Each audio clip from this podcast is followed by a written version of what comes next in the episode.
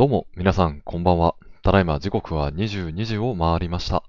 本日も映画ファンの集いがお送りするツイキャス配信、おうちで生ナミンメモを始めていきたいと思います。我々映画ファンの集いはこれまで東京、大阪にて映画好き同士のトークイベントを開催しておりましたが、現在はオンラインにて定期的にイベントを開催しております。配信のハッシュタグはナミンメモですので、ぜひこちらのタグをつけてコメント、感想などツイートしてください。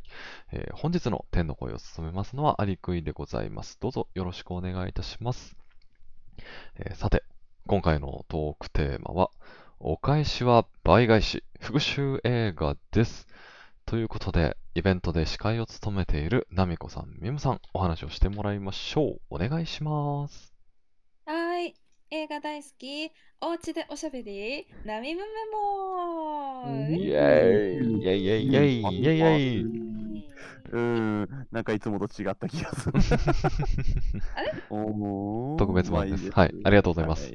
ということで、改めまして、本日のトークテーマは、お返しは倍返し、復讐映画です。えー、もともとこちらのトークテーマは、先月やる予定だったんですよね、ナミコさん。なんではい、でしたっけ？そうだったんです。これは私がやりたかったんです。なんやりたかった何けど故何故何故に？先月だったんですか？先月はですね、ホワイトデーだったじゃない、ありましたでしょ？はい。はい、ありましたね。あの3月気持ち14を、日気持ちをね、お伝えする日ですね。でね、あの皆さんそのねもらったものをお返しするえね、はいまあ日はい本独特の行事ですが、まあ日本らしくていいじゃないですか。受はい。けたものは返す。えははね、そしたらじゃあやっぱり受けたものは返すっていうのは映画でもたくさんありまして、まあ、受けたものを倍にして返す、ね、あのことはとてもいいことだと思うので、はいあ。。絶対違う。絶対その意味合いじゃないと思う。なんかあったんですかね、ホワイトデーに。大丈夫かな？大丈夫かな？ね。ブラッディとかそんな感じのそそっちやろ、うもう。ん、そうですね。まあね、ちょっとそういう意味でね、お返しは倍返しできるじゃんってことで、お返しは倍返し復讐映画って言いたかったんです、私は。なるほどですね。はいね。まあ、それがが、そうですね。先月、あの、エヴァンゲリオン急遽公開に伴いまして、ちょっと延期ということで、今回になりましたと。はい、まあ待ってたよ。はい。まあね、あの、ミムさんも最近筋トレに勤しんでるようですけいや、どまあはい何が目的かちょっとよくわかんないですが、まあ、例えばですけど、何か参考にしようとしてる復讐映画でもあるんでしょうか？参考にしようとする復讐映画ってなんだ？いや別はい。に誰かをこう復讐しようとしてるわけじゃないけど、まあ、はい。でも僕、復讐映画っていうと大体思いつくのはあれ、まず最初にジョン・ウィックです。ジョンウまあィック。ね、はい。今だと一番多いや分ねとこはそうだよね。な。んか最近、あの、えっと、ジョン・ウィックの3かな、パラベラムの方がちょっとアマプラで配信開始して、であの今全部見られるようになってるんですけど、あれ多分1、2は復讐だけど、3は多分違うかな、復讐とはちょっとまた。うんまあ、1が一応とりあえず、あの、かあの奥さんから、その亡くなった奥さんからプレゼントされたワンちゃんを殺され、それの復讐をしに行き、3、えー2が、えー奥さんとの一緒に住んでいた家を爆破されて、その復讐をしに、も散々ですね、ジョン・ウィックこう考えると。うんいいね、いいね。って感じなんですけど、まあ、この映画大好きでね、あのまあ、中二の塊ですわ、設定的に。殺し屋専用のホテルとか、うん殺し屋専用の仕立て屋とか、はい。殺し屋専用の武器ソムリエとか、うんいうそういうのうん出てくるんですけどね、いやー、あの映画見た後ね、ちょっと動きがジョン・ウィック的な感じになるんですよね。うんいつ、いつ使うんですか、その動きは。いやー、いつ使うんですかね、なんかでもちょっとね、動きがかっこよくなるんですよ、あの映画見た後だと。なるほどね。うん、ですかね、僕とりあえずすぐパッて出てくる復讐映画だと。うん。まあでもね、最初の一発目の一作目でね、動機がワンちゃんっていう、あの、ね、インパクトがなかなか大きいものが、いやー、ワンちゃんはワンちゃんだよね。あのまたね、かわいい、かわいいワンちゃんで。うんうんうん。大事なワンちゃんなんですよ。その殺し屋だったけど、その奥さんと出会って足を洗い、で、その奥さんが残した、まあ死んじゃったんだけど、奥さんが、その奥さんが残してくれた大事なワンちゃんなんですよ。うんそうですよ。それを元ボス、ボス、元上司の、なんか元仕えていたボスの息子に殺されてしまい、それを復讐しに行くっていううんお話ですね、うん漫画。簡単に言うと。はい。ありがとうございます。はい。ちょっと話尽きなくなっちゃうけど、これ話してると話。うんうんうん。なめこさん、どうですか？なみこさんはどうですか？私はね、そうね、あの、復讐映画、復讐？これは復讐なのかな？あの、あのね、今、いきなり出てこなかった。あ、ニキータ。ほう。ニキータあ復讐。あ、はいはいはいはいはい。いや、あれも一応復習なんじゃないですか、に聞いた。ちょっと、いまいち僕内容覚えてるんです確か復習だったような気がする。うんうん。とかはね、古い映画だとそうだけどね、あの、い私はね、えっと、ここ最近で一番見た新しめの映画だと、ジェニファー・ガーナーのライリー・ノース。ほうほうほう。これどんな皆さん見てます？どんなお話ですか？見てますか？見てますか？あ、見てなかったね。えっとですね、まあ簡単にご説明をしますと、まあ最初ね、普通のとこ、のあの、アメリカに住んでる主婦のライリー・ノースさんのお話なんだけど、はい。はあの、まあ、ちょっとしたこう、あの、何？麻薬密売組織。うんうんにのちょっと犯罪ごとにおあの旦那さんのお友達が巻き込まれそれの見せしめとしてあの旦那さんと娘を殺されてしまいほうほう。しばらく5年姿を消した後5年後復讐をしにまたその町へ帰ってくるっていうて、その5年間何やってたんだ？うんいや、そりゃ、今のミムさんと似てるところじゃないですか？なるほど。鍛え5年て鍛間えて。鍛え続けたんですね。半端ねえ。っていうね、そうあちゃんとこれね、何がいいってね、あのきちんとちゃんとね、5年間間が空いてるってところなのね。その復讐のためにこう、こう鍛えて。そうですよね。あの、専業主婦が戦闘主婦になるってことですよね。そういうことですね、そういうこと。はい。なるほど。そのための5年間。はい。うまいこと言いよるの。そうそうで、まあ、プラス、その最初はね、まだ別にその旦那さんとむあの娘が事故に巻き込まれる前は、本当にただ、ただ普通の奥さんだったから、まあ、ちょっとね、えーママ友とかのトラブルとかも彼女は持ってるわけですよ。ほうほうほう。うん。で、あの復讐の話にはそんなには絡んでこないけど、ちゃんと5年後戻ってきたときに自分に嫌がらせをしてきたあのママ友にもあのしっかりあの制裁をね加えてるところがあすのごいですね。第一の復讐、ママ友って書いてありますね、これ。ま あこれは完全にあの個人的な復讐だね。そこはねはそこにまあ何かこうあのうんお母さんの垣間見るね あのいい瞬間でしたけど。なるほこれど。ね、でもジェニファー・ガーナー、もともはと、でジェニファー・ガーナー自体が、あの彼女は映画をやる前のエリアスっていうあの海外ドラマ、うんうん。ありましたね。ああ、なあ、だから見たことある顔だったのか。そうです。あと、ベン・アフレックの奥さんだったしね、前まで。そうですよね。黄金の便座をもらった人ですよね。うん、うんそうそうだからなんか何度かこう見てる人とかあと海外ドラマね結構あの2000年代とかの海外ドラマを見てた人とかは結構あのおなじみの顔だと思います。あとダラス・バイアーズ・クラブとかにも出てたからけ結構うんうんうんいろんな映画にあの脇役としてこうピンポイントで出てる方なのででその方のね久しぶりのアクションですよ。はい。うんも、よかったよ。元エレクトラはい。そう、そう、元にことだね。よくぞ言ってくれました。はい久しぶりにあの武器を持ってる姿を見れてね、よかったです。ああ、はいなるほど。復活と。うんそうか。なんか、パッと今日のお題をね、復讐映画って言われたときに、なんとなくもやもやっとね、戦闘する映画ないかなって思ったときに、あの、マーベル映画だと、あれですよね、トニー・スタークに絡んでくる悪役全部復讐目的ですよね、確か。まあ、ある意味、スタある意味復讐映画っていうか、まあ、もともとトニー・スターク自体が本当にあの、うんアイアンマンになるまで結構なクズクズ人間だったっていうところに、そうですよね。恨みは買いやすい性格ですね。はい。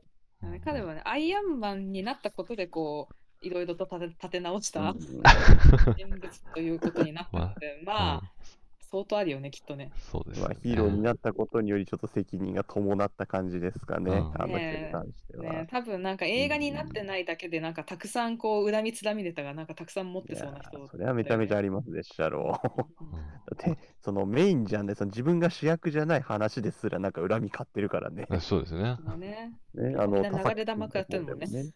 そうそうそうねそうそう。大変な。復讐ね。もうそのライリーのおすすながりで言うとあれじゃないですか、監督が96時間の監督だから、リーアム・ニーソンとか、もうなんか復讐してそうなイメージ結構ありますけど、僕のうんそう中では。私もさっきそれでちょっと一瞬あのまあそうだリーアム・ニーソンだと思ったけど意外とリーアム・ニーソンはそんなにあの、復讐はそんなにしていないのでは？いやいやいやいや、ありますよ。あの、スノー、スノーロワイヤルだったかな？スノーロワイヤルだよな。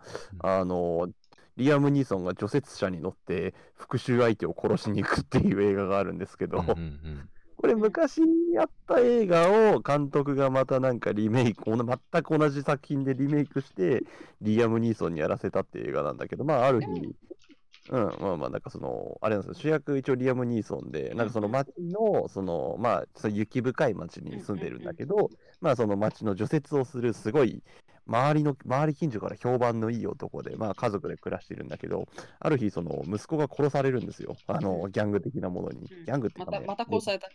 そう殺されちゃったんですよね。で、その、えー殺した相手に復讐しに行くっていう話なんだけど、なまあこれまたやっぱり普通のおじさんなんですよ、リアム・ニーソンがこの話に関しては。あの別に特殊部隊でもなんでもないし、普通のおじさんなんで、まあ、殺してる、殺すんだけど、殺した後めちゃめちゃ息切れしているっていう。おリアルですね。なんか普段のリアム・ニーソンだったらもうなんかもう息を一つ切らさず、もう呼吸を乱さず殺してるけど、もうめちゃめちゃハーハー言ってるし、なんか首を絞めて殺すシーンもめちゃめちゃ時間かかるっていう。なんかその感じがちょっとリアルで面白いですね、スノーロワイヤル。あまあもうでもちろん、これ、これさ、すごい、個人的にはリーアム・ニーソンの中でかなりゆるふわな部類の ゆるふわ？映画だと思ってて、まあまあまあ、ゆるふわな部類だね、これは。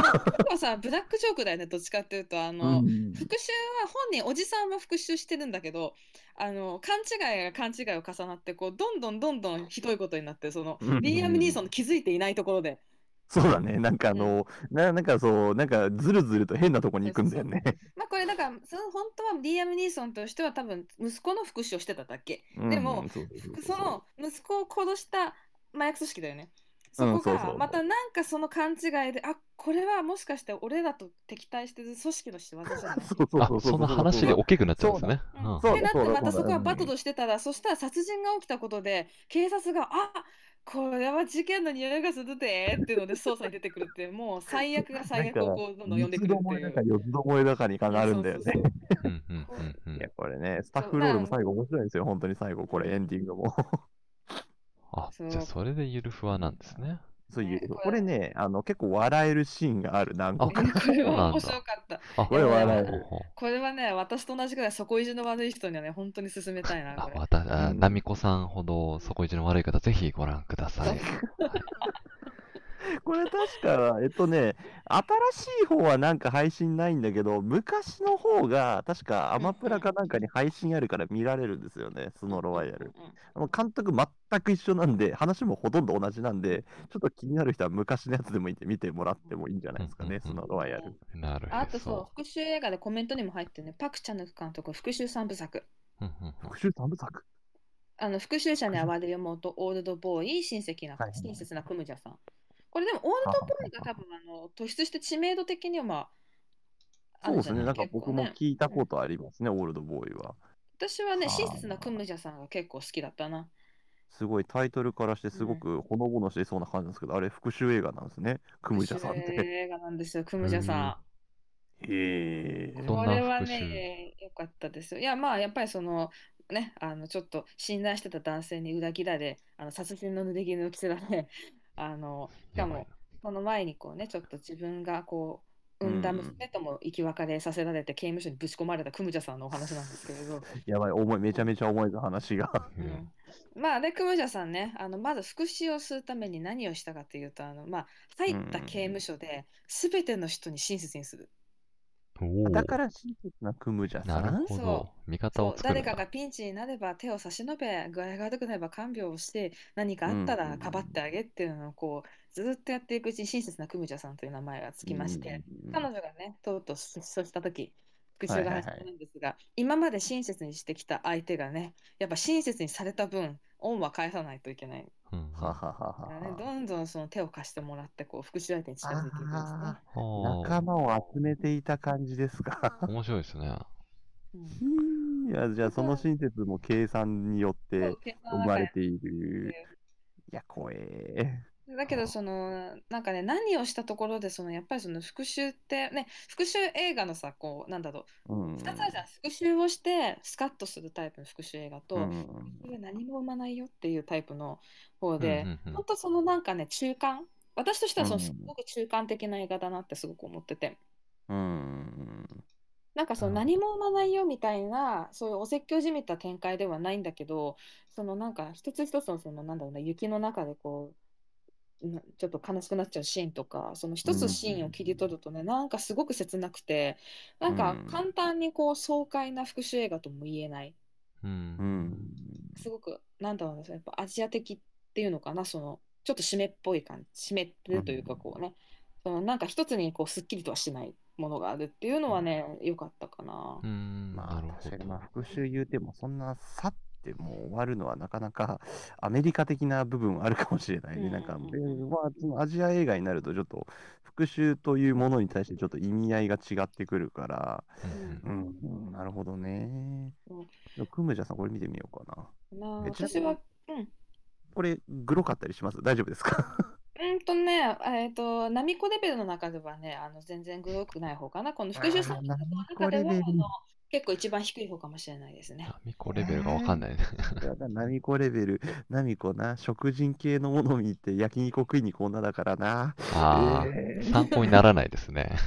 全然ならないな。いや、まあまあ、じゃあ、ちょっとグロいシーンはあるってことだな、そうするとね。うん。あ、でも、オールドボーイと比べたら、あの、うんそうでもないよ。でも確かになんかその、その3部作の中では比較的ちょっと笑える方って書いてありますね。なんか見た感じ。うんうん笑えるのか。そうね。いいよ。なんか、そう、一末の不安が。うん臭い飯を食った者同士の絆、女子助手、女子パワーが炸裂っていう感じで書いてある。で同じような助手パワーでいくと私すっごい好きなのがそれこそその映画ファンの集いが始まった頃私があのずっと、うんあの好きな映画で挙げていたのはね助手サソリはあはあはあはあ。これはもう古すぎてあの配信すらないんこれってですけど邦画？だよね。邦画ですはい梶芽子？はい梶芽子ですああ、あの方ですか。はいいはいはい。やー私この梶芽子の話がしたかったんだよ ちょっと待って、あのー梶芽子の話したかったから、この絵、これを選んだとかそういうわけではなく。いやまあ、今まであんまり。ねはい話をしたこと、そう、あの助手誘い自体、話の筋はすごくクムジャさんと似ていて、あの、はいはいはいクムジャさんの元ネタの一つってね、あの昔から言われてるね。うん。うん。基本的に助手サソリ、あと続いて白雪姫。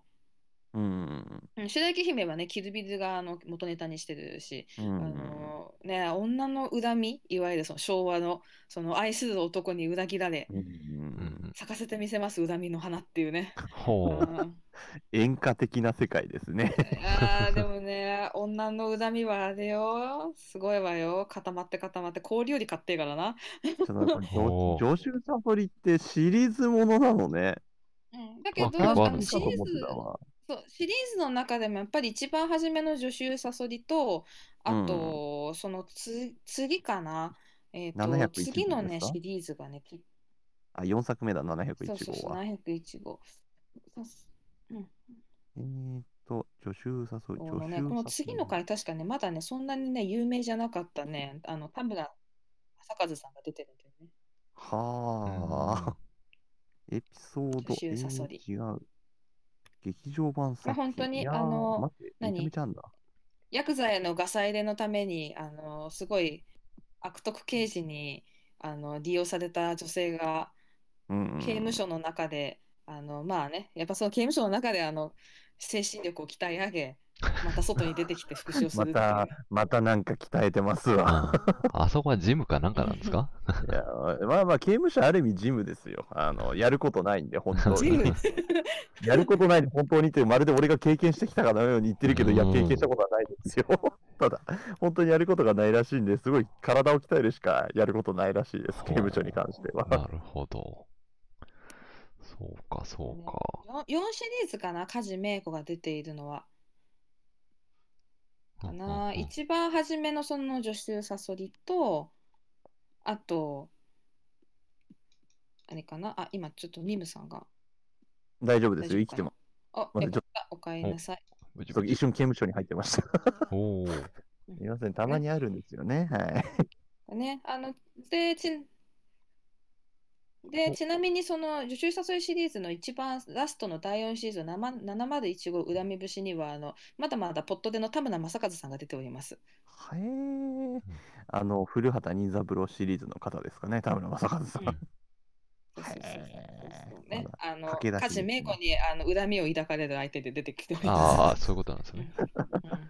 あれ、梶芽子さんってあれだよね、最近なんか引退したのかな？うん、うんなんか最近またちょっとなんかお仕事急にあのキャンセルし始めちゃって大丈夫かなっていうのはあるけど、うんここ最近また少しね、あの昨日何食べたとか、それこそあの罪の声にも出ていたので、うんね、あれなんですけど、やっぱりあの方は目力がすごくいい。めちゃめちゃ綺麗ですよね、梶さん。うんなんか全然年を取っている感じがしないというか。でね、結構ね、女子サソリはね、やっぱね、外国の人に結構人気があって、本当になんかね、うん私、日本人の人にも梶芽子が好きっていうの結構ね、外国の人から聞く声の方が多くて、うんそうなの？っていうのも結構、すごい。そう、私最初、あの、恨み節の CD をね、あのスウェーデンの人からもらって、これ何ですかって聞いたら、梶芽子知らないのって言われて、すごい、スウェーデンにも広まってるんだ。スウェーデンに。ね、あ、ちなみにあの、女子サソリはネットフリックスにあるっぽいです。マジですか？というか、また、多分全シリーズあるんじゃないですかね、あれだったら。ただそのなんだろうなその剣さばきみたいなその復讐のアクションものを見てみたいっていう人は、あの白雪姫の方がおすすめです。はあああ、なるほどね。まあ、ドスを、白鞘を抱え、あの、か構えて振り回す感じですかね。そうですね話はほぼほぼキルビルと一緒なので省きます。おわかりやすい。なるほどなるほど。なるほどね。そうはあ。か、剣さばきね。うんまあ、邦画にもまあ、そんな感じありますけど、あれですかね。まあ、剣とかじゃないけど、まあ、追い詰めていく系だったら、あの、松たか子の告白とかもうん復讐ものですよね。うんあれ、完璧復讐ですよね、あれはもう。いや、あれは怖かった。松かたか子の演技がすごいね、あれは。あの、話ざっくり言うとあれですよね。あの、なんか、自分の息子を殺された教師が、えーこの中に、あのあ娘をだから殺されてしまって、まあ、それが自分のクラスの中に実行犯が2人いる。でそこに実行犯2人いることで娘がそのまあちょっと病気まあねあの先天性の HIV にかかっていたこととかもろもろその情報を話した後でさっさとその先生辞めてしまったわけだけどまあそこかまらあ。それを話してまず生徒たちにこう散々自爆をさせながら。ねいやー、どんどん復讐の種をこう撒いていく感じがすごいね。怖いよね。うんね、でもね、これ面白い。あの、なんだろう、演技を見るという面ではすごく面白いと思う、この映画は。うん本当演技力橋もう一本本で愛とか出きると思うてたよねだってね。出てた、出てた。うん。あと、あれですよ、あの、復何讐映画でうんなるほど。まあ、むもう本当昔遡ると赤穂浪士ですかね、日本で言うと。あれ復讐になるのかな？うーん、敵討ちってまあ復元祖。讐なのかな？難しいよね。あの復讐は復讐だけど敵討ちってなんかちょっとねほらなんかちょねっと違うんだよね、なんかね。ううん。ん。まあでもその子言ったら白雪姫だって敵討ちだし。まあそうだね。まあでも復讐じゃない？うんそうか。まあまあ、元祖で言ったらか、まあ、赤穂浪士なんですけど、最近、まあ復讐をすごいうんね美学でこうかなりコーティングしたような感じので も学問になってる。そうなんですよね。ま赤穂浪士つながりで言うと、あの最近またあのキアヌの話になるんですけど、アマプラの方に47浪人っていうちょっと赤穂浪士をアメリカがリメイクした映画があるんで、よかったらぜひ見てください。いろんな意味で面白いんで。待ってました。ねあとその女物の復讐で言うとね私一番好きなのがね「I Spit on Your Grave」シリーズ。名前が長いんじゃなんだそれは。お出てきた。 I Spit。ト・オ n Your Grave。もともと、おお前の墓に70唾吐いてやるぜってことですね。そうですねね。あの70年代のカルトムービーのリメイクではあるんだけれどあのまあちょっと人里離れたところにあの出かけていたらまあ男性にあのレイプをされてた女性が。はあはあはあはでまあそれの復讐です。なんだけどあのちょっとねあのやっぱ女性目見てても男性、まあ、多分どどの性別で見たとったってそういうのってやっぱシーンは絶対出てくるからうん。あのけ結構ねその描写がすごいのよ。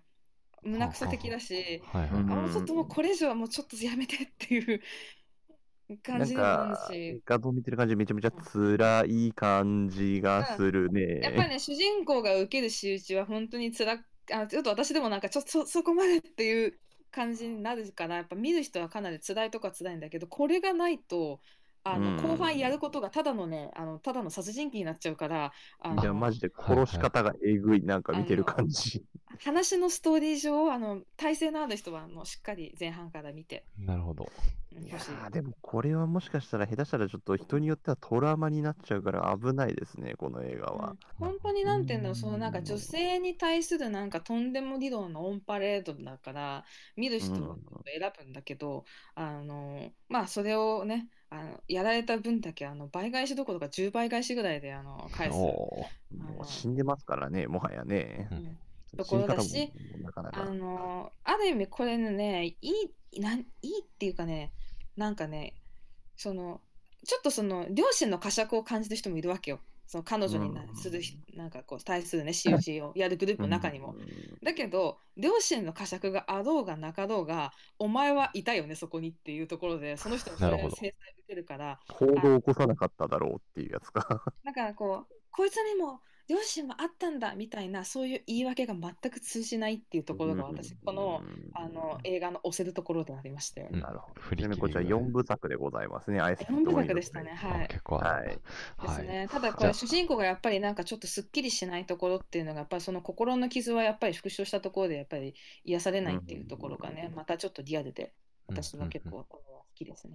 やられたらやり返すの、やり返すが殺す方になってますね。やり返すの感じが。うんうんなるほど。じゃあ、ナミコさんが最後に10倍返しの映画を、まあ、ご紹介してくれたところで、まあ、実際の被害者が出ないことを祈りつつ、ちょっと時間になりましたので、ん？大丈夫ですよね？復讐する相手いないですよね、今のとこあ、ろい。ないいないいない。大丈夫ですよね？あの、我々の預かり知れるのところでちょっとやっていただければと思いますので、はい。はい。でですね、ここからはですね、皆さんに我我々映画ファンの集いの活動をお知らせいたします。これまで東京、大阪にてリアルトークイベントを開催していた映画ファンの集いですが、現在はリモというネインターネットサービスを利用したオンラインイベントを無料開催しております。えこのオンラインイベント、次回の開催が4月24日土曜日、え15時からナンバーセブンティーンを予定しております。えーこおー、セブンティーン。はい、セブンティーンです。こちらは現在お申し込み絶賛受付中となりますので、もうすぐ、すぐお申し込みいただければと思います。お願いします。お願いしま。いしますす。いろいろ話しましょう。イエーえー今後の開催の予定につけ、開催詳細につきましては、えーと、イベントアプリ PTX や映画ファンの集いのツイッターアカウントを確認してみてください。はい。また、来週も、えーと、ツイキャス配信ありますよ。次回の配信は、えー4月18日の日曜日、時間は同じく22時頃からです。えー次回のトークテーマは、新学期学園映画です。えーね、はい。年度替わりのこの季節、新学期といえば新しい出会いや新しい生活、さまざまな出来事が始まる時期ですので、まあかつての学園生活に思いを馳せながら、フレッシュな映画のお話をしたいと思っております。復習とかじゃないですね。はい。なるほどね。はいはいはいはい。じゃあ、ではまた皆さん次週お会いいたしましょう。ありがとうございました。ありがとうございました。ありがとうございましたおやすみなさいまたねまた来週